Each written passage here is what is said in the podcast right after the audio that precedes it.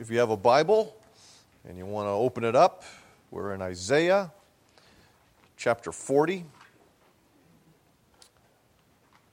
We're just doing the first two verses. We'll hit the next couple uh, next week. There is a method to my madness, and it's not my madness, it's that of another.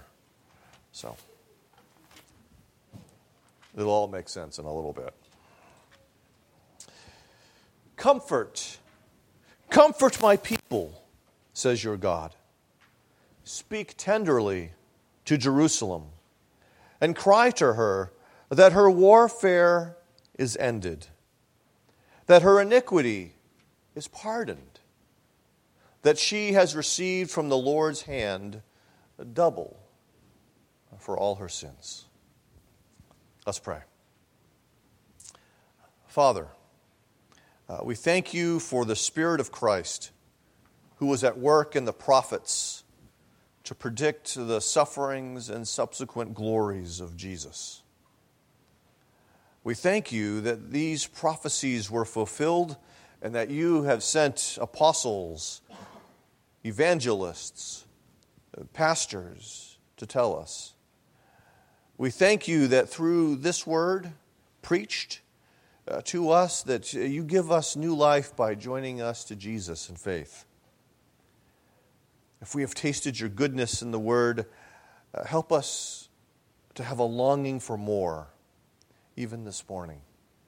Help us to understand what it means to grow up into salvation as we listen to you this morning. In Jesus' name, amen. It's interesting when you uh, think about the course of a man's life and ministry, uh, the different events that take place. Uh, John Newton is, as you know, uh, my dead mentor in many ways. Uh, I, I read a lot of John Newton uh, from a variety of contexts. And it's amazing to me how many different things took place during his lifetime, uh, and particularly during the course of his ministry. Uh, one of the Um, things that we possibly don't think about as much is it was during his ministry that Handel wrote The Messiah.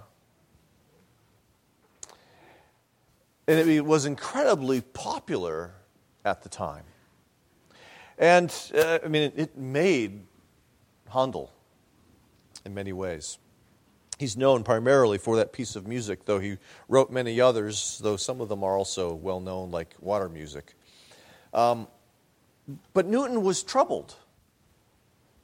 Uh, troubled enough that he preached fifty sermons on Handel's Messiah.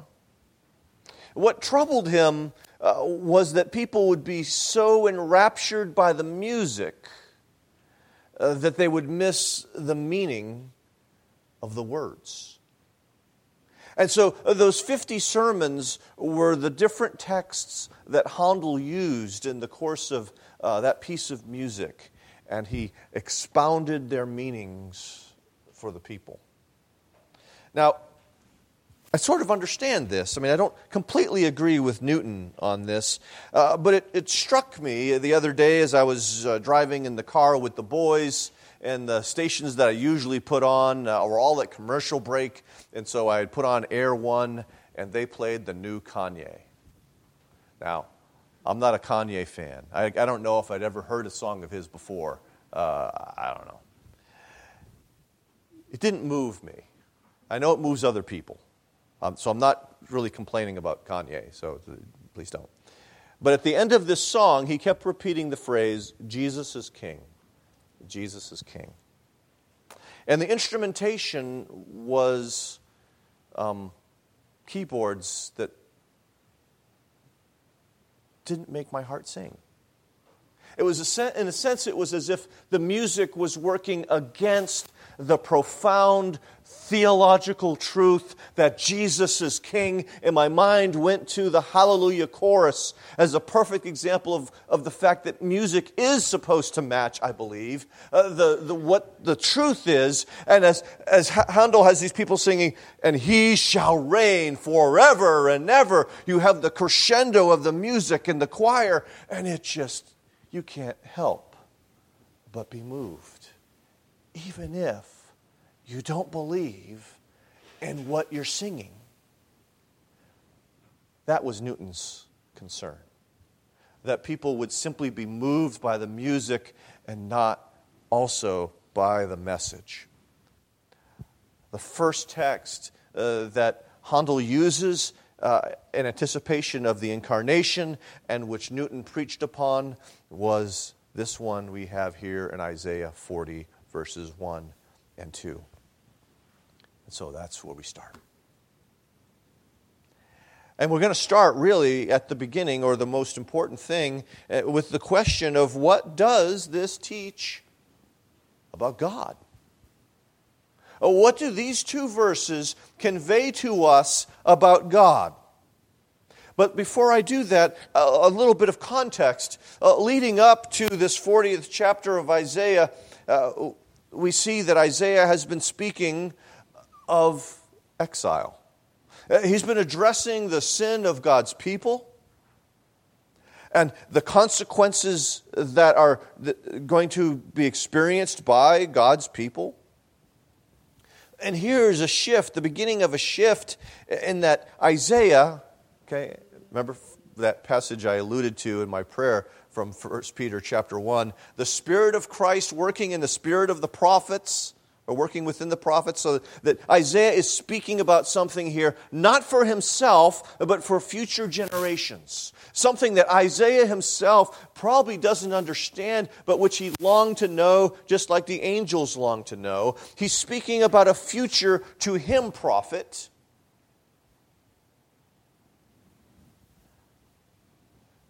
He's speaking about something that will initially be fulfilled in the return from exile with the Cyrus edict, but because there's a greater fulfillment that awaits, is ultimately only fulfilled in Jesus and his advent. But let's get back to what Isaiah says. Comfort, comfort my people. Repeating, this is this is how the, the Hebrew language does emphasis, repetition. Okay? Comfort, comfort, emphasis. In other words, God really wants the people to whom this prophet is supposed to speak to be comforted. Consoled. This provision of comfort or solace for people who are under affliction, who are experiencing sorrow. It's a, it's a coming alongside, not telling them that their, their tears are useless, uh, but giving them comfort in the midst of their tears. Not offering them false hopes and false promises, uh, but bringing presence and truth to them. God was concerned that his people would be comforted, and he has sent a prophet to speak comfort to them. And that says much to me about the heart of God towards his people who struggle. We'll f- flesh this out a little more. Part of what it means is that he calls this prophet to speak tenderly to Jerusalem. Now, think about that for a moment. Contrast that with most of what has been going on in Isaiah's ministry, warning them of the punishment that is coming to them due to their sin, and now God is speaking tenderly to them. God wants this future prophet to speak to his people in a very different way than Isaiah has been speaking to his people. Tenderly, or more literally, to the heart, using a, an idiom that they had. He's intended to speak to the inner person of these Israelites, these people from Judah. And so, as an aside, I, I want to remind you uh, that helpful ministry ultimately addresses the condition of the heart in an appropriate manner. And I always keep going back to First Thessalonians, if I could actually say it, five sixteen. And I urge you, brothers, admonish the idle, encourage the faint-hearted, help the weak, be patient with them all. And so what, what Paul gets there is, I, I think, what is modeled for him in the Old Testament. The idle person is to be spoken to in a very different way than the faint-hearted person. You're addressing the heart, the, the realness of the situation. They might look alike on the surface. They might both be idle, so to speak, but one is idle because of rebellion, and the other is discouraged, is worn down. And so that person needs encouragement, whereas the, the stubborn, rebellious person needs to be admonished. Some might look or appear to be idle because, in fact, they're weak. And they need help. They need someone to come alongside and address them. And so ministry gets beneath the surface and looks to the heart of the person. Why is what's going on going on? And speaking to the heart of the person as opposed to just the circumstances that are present to the eye. And so he consoles them, this prophet. He, control, he consoles them in part with the truth that they are still my people. I would think an exile would make me think I am not part of God's people anymore. And yet God is speaking to them saying, you are still my people. I am still your God. The covenant is still in effect. You still belong to me.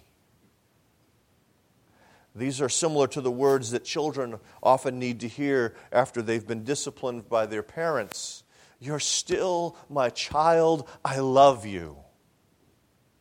Don't mistake the discipline that you experienced as a sign of hatred, but really see it as a sign of love, that I'm concerned for who you are. I'm concerned for what you do.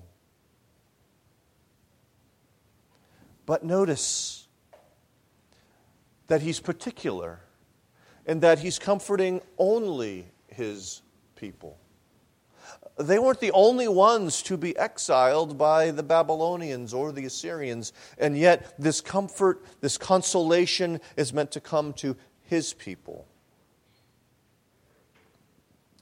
They are to be consoled in part by knowing that he is a covenant-keeping God, that he is one who has kept his covenant and is continuing to keep his covenant. We see in Genesis seventeen, his covenant with Abraham. He talks about how he establishes this covenant between you and your off, me, meaning God, you and your offspring after you, throughout their generations for an everlasting covenant. And here it is, to be God to you and to your offspring after you. And so uh, sometimes we misunderstand what God is saying in Genesis seventeen, that we somehow try to make it as though it's not about salvation, it's, it's not about spiritual things, but there's nothing more spiritual than being God's people. There's nothing more salvific than being God's people, for Him to be their God. This is the great promise that is given to, to Abraham. It's not simply that you're going to have land. It's not simply that you're going to have heirs. I will be your God, and you will be my people. And we see this repeated in Jeremiah thirty-one and the great promise of the new covenant that was to come. And, for, and this is the covenant that I will make with the house of Israel after those days, declares the Lord, referring to the days of exile. I will put my law within them, and I will write it on their hearts, and I will be their God, and they shall be my people. Fundamental unity between the covenant with Abraham and the covenant that God promised to make through Jeremiah. We see the same thing in Ezekiel thirty-six. You shall dwell in the land that I gave to your fathers, and you shall be my people, and I will be your God.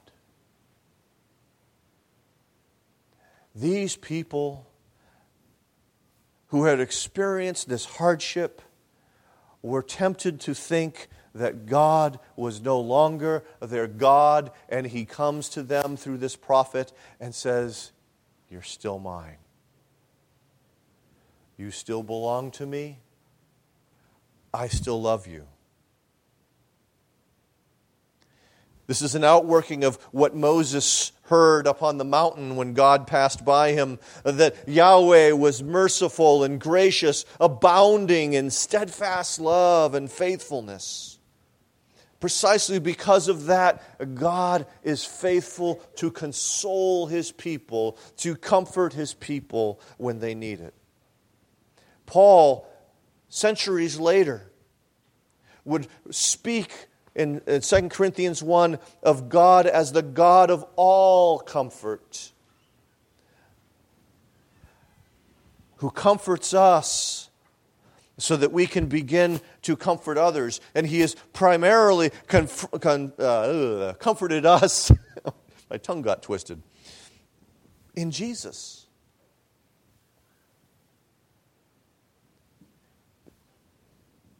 He came, he came to us as the prophet, as the priest, as the king, to provide comfort for His people. Jesus did. Need comfort? I encourage you to seek it in Christ, believing uh, that God intends to comfort His people because His Word consistently testifies to that's who He is. And so an answer to that question, what does this teach us about God? It's that Jesus came to comfort God's people. And this leads inevitably to the next question, what required God to comfort His people? Were they alarmed about the existential crisis of cli- the climate? Were they worried about a recession? Was it the death of a loved one? I don't mean to minimize any of these things, or that people experience or, or need comfort in any of these things, but I want to get to the heart of this issue. This prophet was to declare that her warfare has ended. He speaks to Jerusalem as a personification of the people of God. Now, you'll notice a footnote if you have your Bibles, where uh, for warfare. There's another Hebrew word with the same consonants, hardship. I go with hardship. Part of the comfort was to tell her that her hardship has ended. The exile has come to an end. Now, Isaiah had prophesied the, the exile of Israel by Assyria, and uh, he also prophesied the exile of Judah by Babylon because they had abandoned the covenant. Why did they go into exile? Because of her iniquity and her sins. Uh, these two words are complementary. They're meant to uh, expand upon one another. Iniquity includes perversity or inner corruption, as well as the guilt that comes with sin. In other words, this inner corruption will produce corrupt actions, corrupt attitudes, corrupt words, corrupt thoughts. Sin really points to the idea of transgression, the idea of breaking a law. in a sense, uh, the act of rebellion which is rooted in unbelief.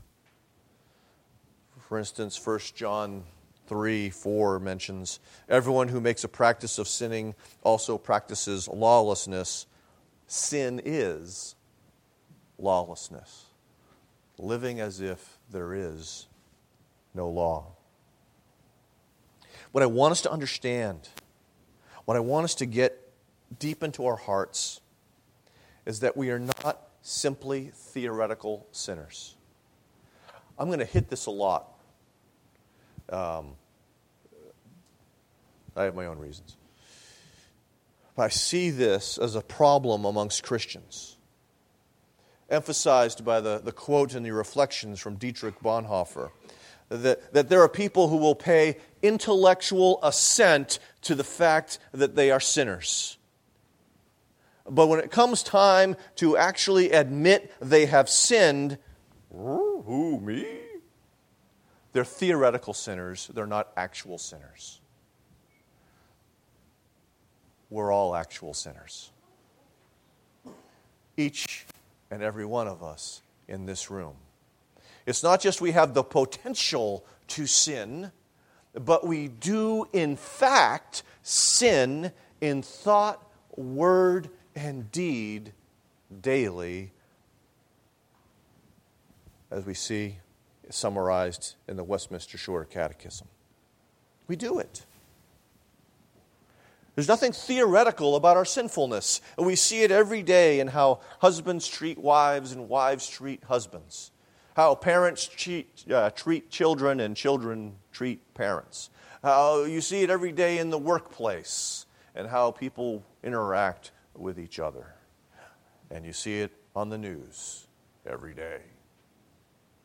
There's none of us that is only theoretically a sinner. We are also actually sinners. Now, we read Numbers fifteen earlier, which differentiates between the unintentional and the intentional sin, or what they call the high-handed sin, and they're treated differently. Uh, the unintentional sin is still sin. Uh, but provision was made for that sin. There were offerings that were made. There was forgiveness that could be found for these sins. But the high-handed sin, uh, no provision was to be made. They were to be cut off from God's people. They were to be cast out from God's people. They were treated differently. Unintentional sins uh, means that you don't necessarily realize uh, that you were sinning at the time that you sinned. Okay. For instance, one day I was driving to meet another pastor. This is when I was living in Florida, and I'm cruising down the road, minding my own business, and I missed a sign. I missed two signs. One was the county line, and the other one was the sign right at the county line that said, reduced speed ahead. Was I breaking the speed limit when the cop pulled me over? Yeah. Was I doing it on purpose? Well, not quite that much. Did I deserve the ticket I got?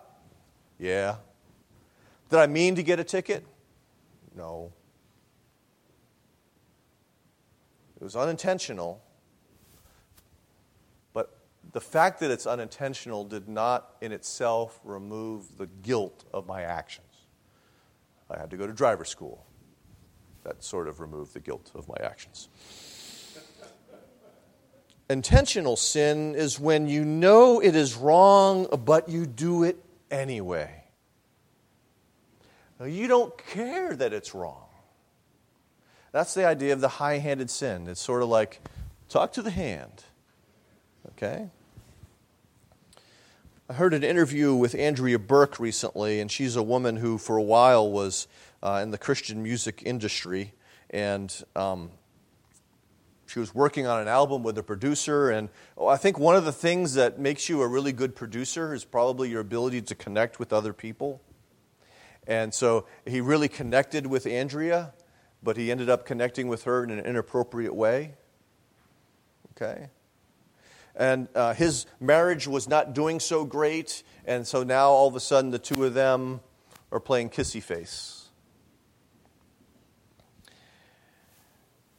And people, person after person, her family, her church, even when she moved away and was going to another church, her family members wrote to that church and said, that man that you think is her boyfriend is married to someone else. She received warning after warning, and yet she persisted in her relationship, her adulterous relationship with this man. That was intentional sin, high-handed sin. And that is the kind of sin that Israel and Judah practiced. They knew that they were worshiping false gods. They knew that worshiping these false gods was prohibited by God and therefore was sinful, and yet they did it anyway. They were guilty of apostasy, of spiritual adultery. And their, their iniquity and their sin brought on the curses of the covenant, which we see in Deuteronomy twenty-eight as including the fact that they will be defeated and removed from the land because they've corrupted it. sixty-four in particular. And the Lord will scatter you among all peoples from one end of the earth to the other, and there you will serve other gods of wood and stone, which neither you nor your fathers have known. Thankfully, there is a word later in Deuteronomy that God will bring His people back from that exile. He will turn their hearts back toward Him. But we want to stop and, and see that God hates sin. He's serious about sin. It's hard for us to understand because we largely have a culture that doesn't care about sin as God defines it. It cares about some other stuff. Sometimes it's sin, sometimes it's not. But sin is, because it's lawlessness, it is contrary to the character of God. Because the law of God reflects His character. It's rooted in who He is, which is why Jesus can say that all of the law and the prophets hang upon those two commandments, to love the Lord your God with all of your heart, mind, soul, and strength, and to love your neighbor as yourself. Because they reflect the fact that God is love. And therefore, because we're made in the image of God, their sin is also contrary to our nature. And so if, if we stop and we, we wonder why God must speak comfort emphatically to His people, it is because His people are sin-burdened. And so we see that Jesus comforts us because we're sin-burdened. But, but this raises another question for me. How can God, who is just, comfort sinners? Do you understand the tension that has emerged here? Particularly as we think about high-handed sin. Remember, they were to be cut off from their people. They were not to just make sacrifices like everyone else. How is it that the holy and righteous God can comfort sin-burdened people?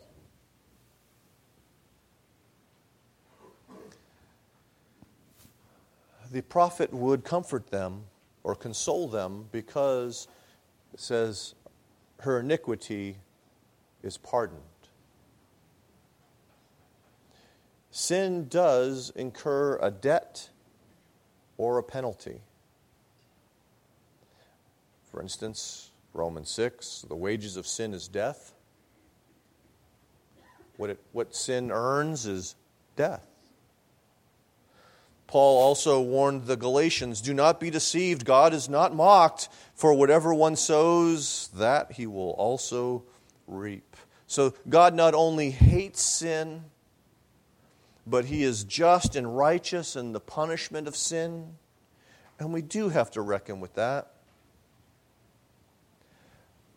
her iniqu- her hardship was to be understood as paying off her debt so that she, Jerusalem, was received favorably.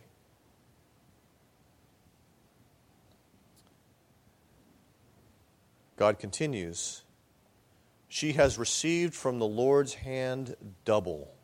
In other words, reckoning with this idea that her suffering, the reason for this consolation is not accidental, it's not coincidental, it's been brought about by the Lord, it is His hand that has brought this suffering upon them.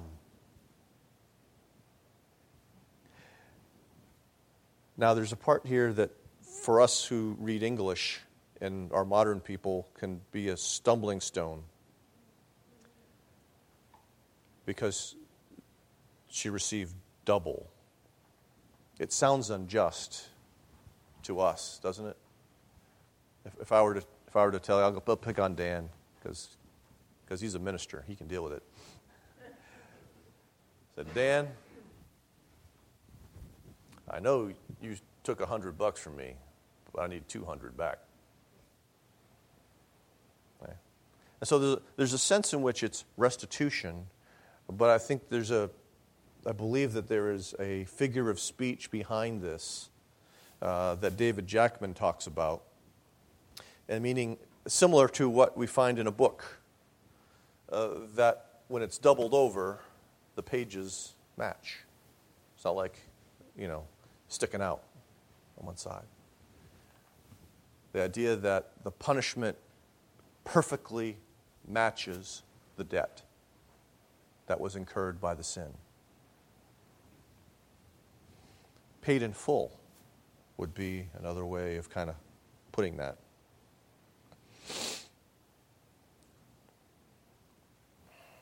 God has given them exactly what they deserved, but now was the time for comfort. So God's provisional pardon that we find in this text uh, was initially rooted in the exile uh, because they've been removed from the land, that they polluted, uh, these things. But ultimately, the fulfillment of this passage comes and can only come uh, from a Messiah who comes to pay for our sins. Uh, The, the God that we see revealed to Moses as one who forgives sins, not because you've paid for them, but because He has. Uh, that this Jesus is, is able to do what no one else is able to do. He's able to make perfect payment. And Peter speaks of that in the third chapter of his first letter. For Christ also suffered once for sins, the righteous for the unrighteous, that He might bring us to God, being put to death in the flesh, but made alive in the Spirit. Jesus suffered in the flesh to pay the penalty for our sin. And so her iniquity ultimately would be pardoned because Jesus had paid the bill. Jesus, He had no sin of His own to pay for, and He offers our, Himself as our substitute. Now, this is an imperfect picture of that, uh, but for those of you who are into dystopian novels and movies, uh, yeah, Katniss. In the, the, the first part of the Hunger Games. Um, now, the Hunger Games were initially established, um,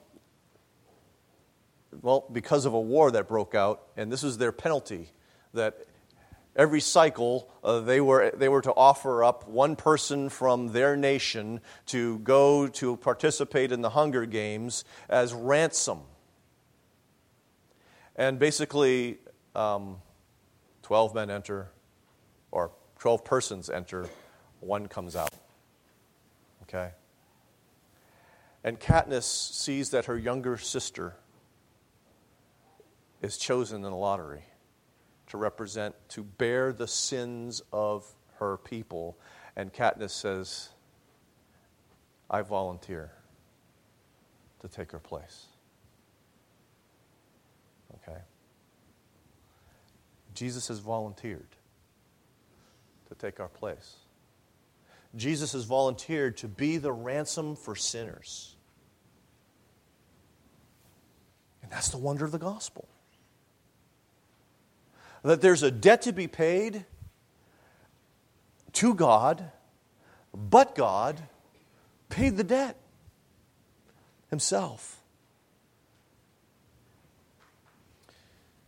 Let's go back for a moment to uh, Andrea.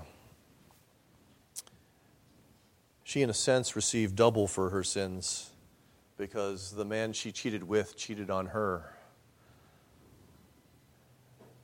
And she had to. Then she went back and found that it took years for her to apologize to all the people uh, whose lives had been affected by her choices that were sinful.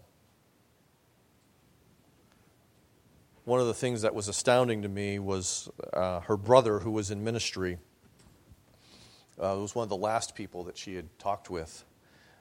And she had talked to her mother one day when she was in Uganda, particularly in Kampala, on a mission trip, because she had been restored to the church uh, in Texas and everything.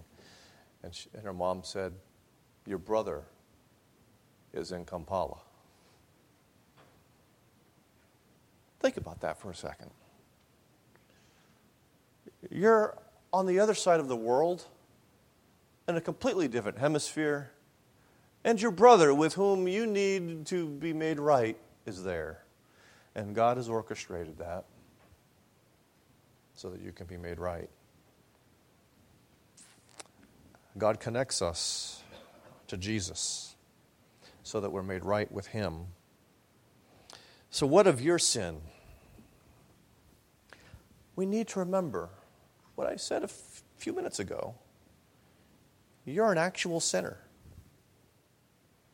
And because you're an actual sinner, not just a theoretical sinner, someone has to pay for your sins. Who? Faith receives Jesus as the Messiah, as our own substitute who dies in our place. Faith also rests from our attempts to pay our debt through our good works or through our big donations or uh, any other way, hurting ourselves. But faith rests on Christ saying, his suffering is sufficient for my sin.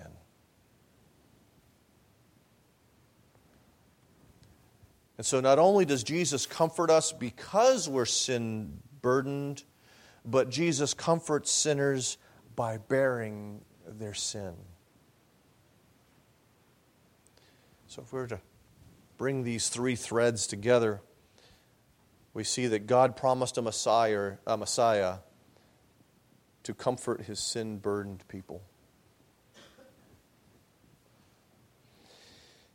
John Newton wanted his congregation to grapple with the truth in this text and the other texts that we're going to look at over the course of Advent. If we grapple with this text, we see Jesus seeks to comfort his sin-burdened people. He reminds them uh, that he is still for them as their God. And instead of waiting for them to come to him, he came to them to be the full payment for all of their sins. And so Jesus is our consolation precisely because he bears our sin, the weight of which is too terrible for us to measure, but which we get a glimpse of when we look at the cruel cross. And so I invite you to gaze upon him crucified, to receive comfort for your soul when you sin. Let's pray.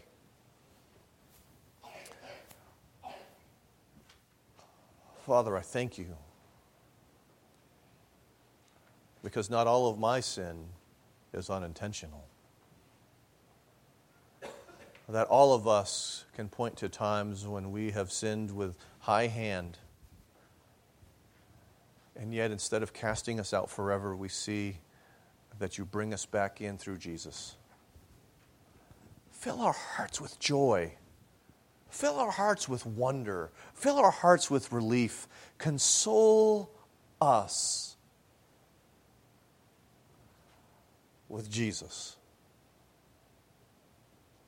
Because, Father, there are people here who are wrestling with guilt, who are wrestling with shame, who are wrestling with fear and don't know whether or not you love them. And help them to see with the eyes of their heart Jesus, the one who came to save sinners, of which we are the worst, that they might have hope, that they might find relief, that they might find one who is for them and not against them. And we ask this in Christ's name. Amen.